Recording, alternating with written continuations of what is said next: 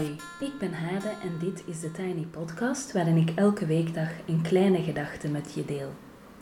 Vandaag is het 28 september 2020 en de kleine gedachte gaat over waarom ik met mijn zoon van 7, die heet Isaac, alleen een nachtje naar een boomhut ging dit weekend. Um, en het waarom is eigenlijk terug te voeren op de theorie van de liefdestalen. En dat is een bekende theorie van de antropoloog Gary Chapman. En die had interesse in waarom heel veel relaties stranden. En zijn antwoord daarop. Um, even voor de nuance, er zijn heel veel antwoorden op die vraag. Uh, heel veel theorieën over waarom relaties stranden en wat er allemaal mis kan zijn in relaties.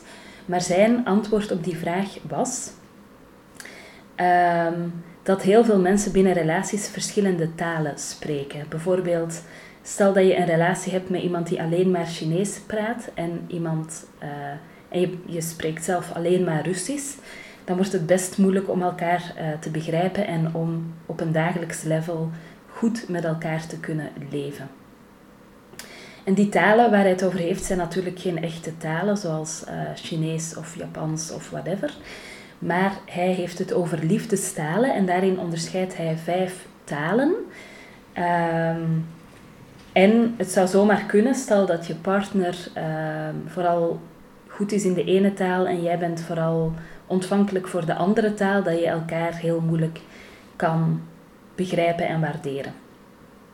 En ik ga heel kort iets vertellen over die vijf talen en, daarom, en daarna ga ik vertellen wat dat met die boomhut te maken heeft.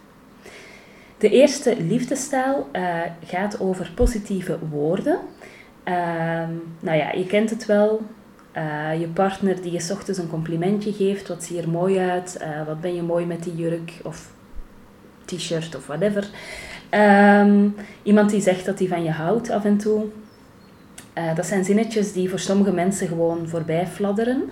Maar voor andere mensen kan het net heel belangrijk zijn. En die kunnen zich gewoon heel fijn voelen als zo'n zinnetjes regelmatig uh, voorbij komen. En het gaat dan over de liefdestaal positieve woorden, bevestigende woorden, waarderende woorden, waarin iemand expliciet uh, zegt uh, wat hij voor je voelt, dat hij je mooi of aantrekkelijk vindt enzovoort. En hier is natuurlijk ook een valkuil dat als iemand een keer uithaalt en misschien zelfs, zelf al vrij snel vergeet wat hij gezegd heeft, dat dat je ook heel lang kan bijblijven. Uh, dus bijvoorbeeld harde woorden die in een ruzie vallen, die blijven dan ook heel lang uh, hangen. Een tweede taal is de taal van de lichamelijke uh, aanraking. Dan denken we natuurlijk snel aan seks, maar het kan je hand vasthouden zijn, een kus op je voorhoofd, ehm, een knuffel, de kus als je thuis komt van weet ik veel wat voor activiteit, werk of iets anders. Hè. Dus het thuiskomen en dan even beginnen met een zoen. Uh, dus uh, lichamelijke aanraking, fysieke dingen kunnen een liefdestaal zijn, kan je primaire liefdestaal zijn. En dat betekent dat je dus uh, je goed en veilig en prettig voelt als je lichamelijk contact hebt met je partner. En ook als die persoon fysiek in de buurt is. Dus uh, samenwonen is dan bijvoorbeeld iets wat je veel fijner vindt dan latten. Uh, even voor de Belgen die luisteren, latten is living apart together. Uh, de latrelatie, Nederlanders hebben daar een, een werkwoord van gemaakt, het latten. Dus mensen die graag of die houden van lichamelijke aanraking, zullen bijvoorbeeld liever niet latten. Um, dan is de derde liefdestaal waar ik het over ga hebben, die uh, Cherry, of sorry, Gary Chapman, wat een naam, um, heeft onderscheiden is cadeautjes geven en krijgen. Cadeautjes, kleine attenties. Um, ik heb ooit een partner gehad die, um, ja, die gewoon heel veel attenties had. En het mooie was dat hij nooit dure dingen kocht, maar dat hij altijd zo precies de juiste snaar wist te raken. Bijvoorbeeld een boek dat precies raakte aan waar ik op dat moment mee bezig was. Um, of um, ja, hij had ook bepaalde tradities. Bijvoorbeeld elk jaar met mijn verjaardag kreeg ik een bepaalde soort koffie met een boodschap.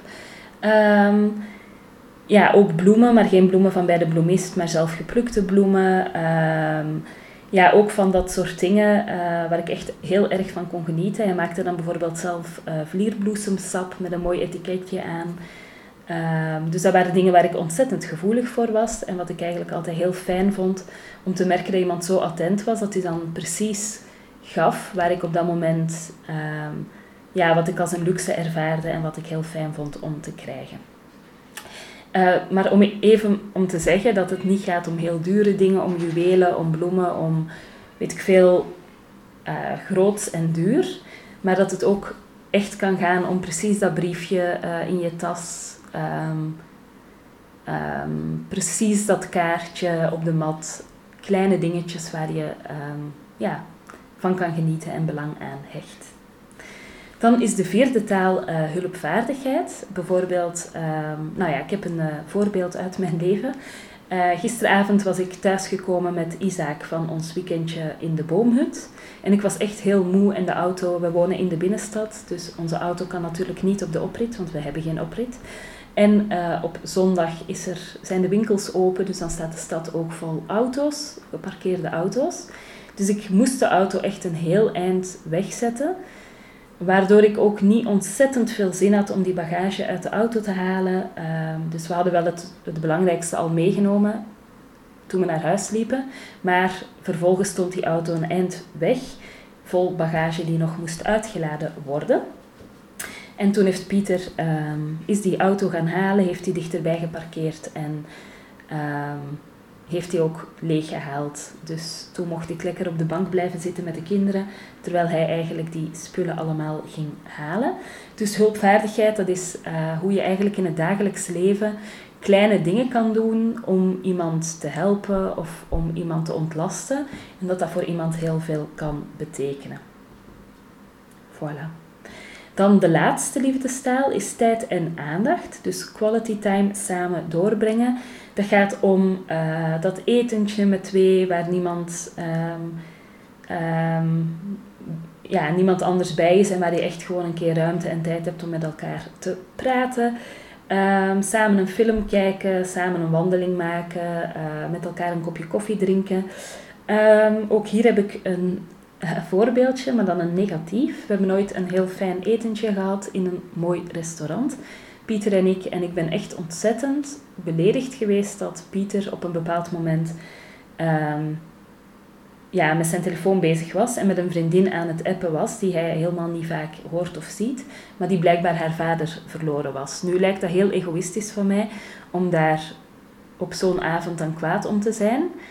Maar ik was echt not amused, want ja, het is iemand die hij nooit, die had ja, het is iemand die hij al twee jaar niet meer gehoord had en die vader was al lang ziek, was ook um, heel oud. Dus in die zin, het is altijd erg als een ouder overlijdt.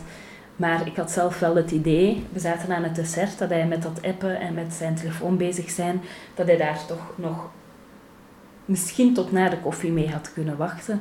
Uh, omdat het dus niet ging om een heel close vriendin die hij dagelijks hoort. Uh, en die op een onverwachte manier of zo uh, haar vader had verloren. Nou, ik kom vast niet heel sympathiek over met dit voorbeeld, maar maar even om te zeggen hoe dit um, principe van tijd en aandacht werkt. Voilà, ik heb ontdekt eigenlijk in mijn opvoeding van mijn kinderen dat dit hele principe met die vijf talen volgens mij ook voor kinderen geldt. Bijvoorbeeld mijn oudste zoon, die is echt voor mij onherkenbaar materialistisch uh, ingesteld. Dus uh, als hij jarig gaat of als hij jarig zal zijn dan, binnen afzienbare tijd, dan is hij er enorm mee bezig wat hij gaat krijgen, welke Lego-doos dat hij wil. Um, ja, probeert hij er echt het maximum uit te slaan. Um, maar als hij dan inderdaad die cadeaus die hij wil krijgt, dan gaat hij daar ook ontzettend goed voor zorgen. Die bouwt dan bijvoorbeeld zo'n heel uitgebreid Lego-pakket op een dag. Je mag hem dan ook niet storen. Hij zit dan al op een level dat hij pakketten kan bouwen van kinderen van 16 of zo, zeg maar. Um, en dan gaat hij dat ook echt beschermen, ervoor zorgen, heel zuinig op zijn. Um, zo heeft hij ook een hele verzameling uh, eekhoornknuffels waar dat hij dol op is. En die zorgt daar echt extreem goed voor. Um, voor mij is dat vrij onherkenbaar, omdat ik helemaal niet zo materialistisch ben en ook best negatieve connotaties heb met, met, met ja, materialistisch zijn en graag grote dingen cadeau willen. Ik heb in mijn opvoeding geleerd dat dat ehm, ja, niet heel netjes is. Dus ik vind het ook een beetje vreemd dat hij daar zo op gericht is. Maar ik ben dat wel beginnen accepteren en aanvaarden. Omdat ik merk dat hij ook die zorg voor het materiële wat hij dan heeft, dat hij die ook echt draagt. Dus in die zin bewonder ik hem daar ook wel echt in. Nu, mijn tweede zoon Isaac is zeven geworden eind augustus. Ehm, en als je vraagt rond zijn verjaardag van wat wil je dan graag, dan gaat hij bijvoorbeeld ook Lego noemen. Maar dat is iets waar we ons in het verleden ook wel aan mispakt hebben. Dat we dan voor hem ook Lego kochten en dat we merkten dat hij daar eigenlijk weinig interesse in had. Dus ehm, dan ging hij dat dus eerder als een soort status, of misschien zelfs het gewoon geen inspiratie hebben en zijn broer nadoen, um, ging hij dan bijvoorbeeld ook Lego vragen. Dus we hebben nu eigenlijk besloten voor zijn verjaardag ehm, dat we niet inzetten op materialistische dingen voor hem, maar dat we volledig voor de kaart van de tijd en aandacht gaan. Want Isaac is iemand die echt heel erg kan genieten van quality time samen, van samen iets ondernemen, tot en met dat hij vindt dat hij niet kan spelen als er geen andere kinderen zijn om mee te spelen. Dus Isaac is ook echt iemand die gewoon ja, bijna andere mensen nodig heeft om zich goed te voelen en het leuk te hebben. Dus toen hij uh, bijna jarig was en mensen vroegen wat hij wilde, toen hebben we aan iedereen gezegd dat het leukste voor hem is als je hem een activiteit cadeau doet. En zo is hij bijvoorbeeld vorige week met de oppas alleen naar de film geweest en naar de McDonald's. Um, hij gaat binnenkort, denk ik, met een vriendje naar een heel grote speeltuin een middag. Hij gaat met zijn grootouders uh, binnenkort naar de Efteling. Uh, of all places. Dus dat vinden wij best een groot cadeau. Maar anderzijds, als ze er allemaal plezier van hebben, dan is het natuurlijk ook onvergetelijk. En hij telt echt de dagen af tot hij naar de Efteling mag. En hij is dit weekend met mij alleen naar een boomhut geweest. En we hebben in een boomhut gelogeerd. En hoe dat was, vertel ik morgen. Tot zover de Tiny Podcast voor vandaag. Ik ben heel benieuwd wat jullie denken van die liefdestalen en of jullie die ook bij jullie kinderen bijvoorbeeld terugzien. Je kan me volgen, of misschien zelfs vrienden. Ik kan me voorstellen dat je dat ook in vriendschappen kan, uh, kan terug herkennen.